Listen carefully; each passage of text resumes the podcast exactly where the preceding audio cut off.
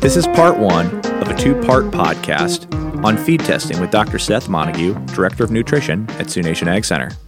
Hi, folks, and welcome to the Sioux Nation podcast. I'm your host, Dr. Jake Geis. Now, today I'm with Dr. Seth Monegue, who is the Director of Nutrition here at Sioux Nation Ag Center. Thank you very much for taking the time to come here by the podcast today. Yeah, thanks, Jake. Nice to be here. And so, to start off with, we really wanted to talk today about feed sampling, feed testing. It's such an integral part of what we do in our job in animal agriculture because let's face it, we've got to feed the animals, so we got to know what they're eating. Sure. I mean, that's it really should be where we start with nutrition, and often it's not. But, you know, depending on which species we're talking about, it's if we're talking swine poultry, it's not as important to do it first. But lots of times when we're talking about ruminant species, The You know- wide variability. Right. Every everything's variable. You got different cuttings. It's it, you're kind of going into it blind if you're not testing first. Absolutely. And so, with testing, what we want to start with is sampling.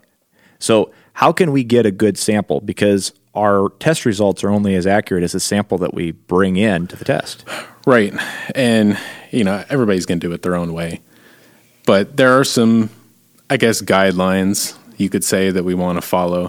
So, for ruminants, we've got all these forages and you can go out and you can take a core sample and I think it's important to understand why we do a core sample instead of just go out and take a plastic bag and grab some silage or some hay or something right off the top. You know, we want to get a good representative sample of what it is we're feeding. You know, that core sample, and most people have seen cores or Yeah, the bale core, the tube, it's Stick got a drill on it. the end of yeah, it, and it- it's a lot more fun with a drill than it is with a oh yeah, than doing it by hand. than doing it by hand and trying to pop it in. Yeah, Yeah, most people have seen those, and they go in probably what two feet or so. yeah, yeah, 20, 24, 32 inches somewhere around there. Yeah, and we're not saying that's completely representative of what you're grabbing there, what what you're going to pull out and feed to your animal, but it gives you a lot better idea than just taking something off the top because we've all been out and pulled a tarp back and peeled off the first crusty layer, and you know you can hold a little bit of that in one hand and a little bit what's underneath in the other, and it's completely different. And that means looks are indicative of what nutritional value is. So it's you've got two different feedstuffs there, and you're going to mix them all together. So you might as well get, say, in theory, a hundred different layers off that core sample, and then mix them all together, grind them up, and analyze it.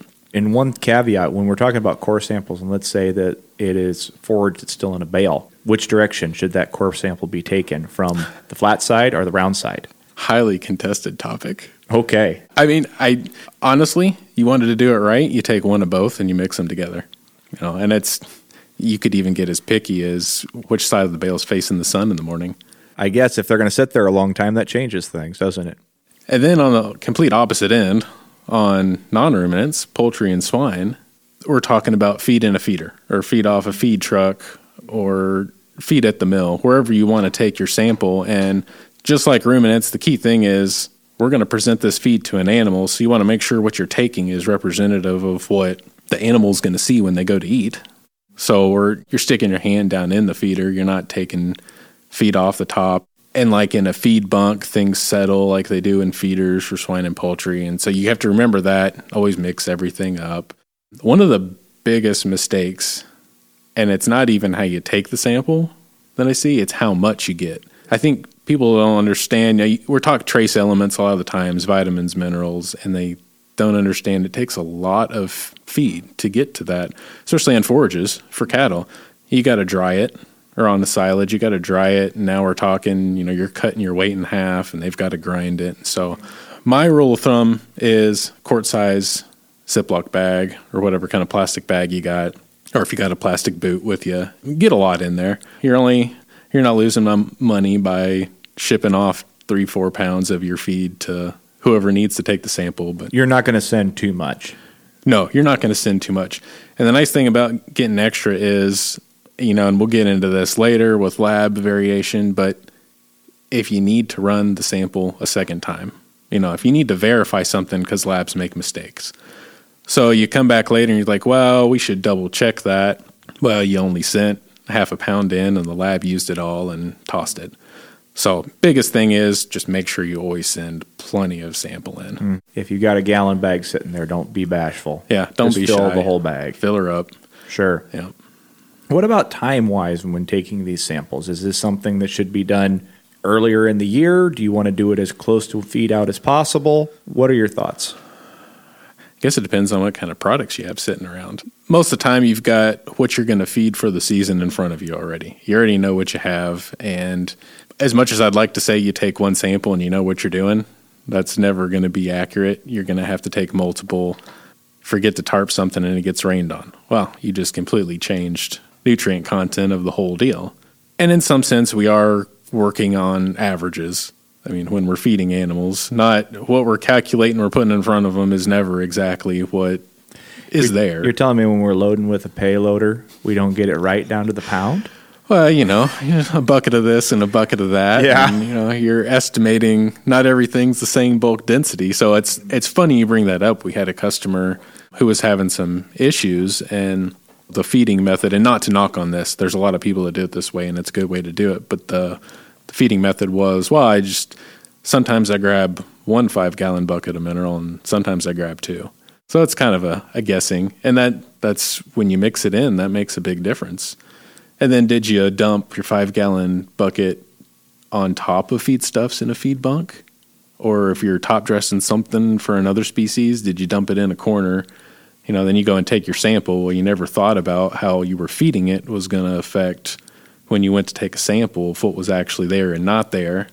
Cattle in a feed bunk, mineral drops to the bottom. As much as people want to admit that it doesn't, and then you go and take a sample of silage off the top of it and get it back and there's no mineral in it. You always got to make sure you just mix everything up thoroughly.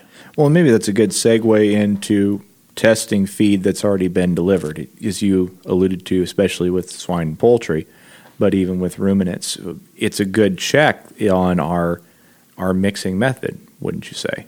Right. I mean, how many different ways are there of mixing feed? There's, there's more than one way to skin a cat, and there's more than one way to mix feed, I guess. There's a ton, yeah. And it's I'd say more often than not, it leads to people thinking more about how they're doing it and making sure that they're paying a lot of money for feed. So let's make sure what you're giving the animals what you want them to have. Do you have anything that you would like people to think about if they're having questions like that? If oh, I'm going I'm to sample this feed in the bunk, what should I do to make sure that I'm getting a good representative sample inside from what we just talked about with you know getting it from multiple locations. I think just keeping in mind what you got in there. If you just take a couple seconds and look at what you're grabbing, most of the time you answer a lot of your questions of am I grabbing a good sample by well I know I've got these five main ingredients in there. Can I at least see them? Everything's visible in a feed sample, even mineral. You know if it's there or not. And so just a good physical look. And once you get it in the bag, you'll know too because you can shake it around and you'll be able to tell if you've got enough of at least some of everything that should be there. Well, it sounds like this is a process that's relatively simple, but is an opportunity to have things not go as well as we'd like them to. So it's definitely something that it's good for us to talk about, good to keep be cognizant about what we're doing while we're doing it. And I really appreciate you taking the time to explain this to our customers, why it's so important and how to do it the right way. Yeah, thanks for having me. And thank you out there to our listening audience for taking the time to stop by the podcast. Y'all take care, folks.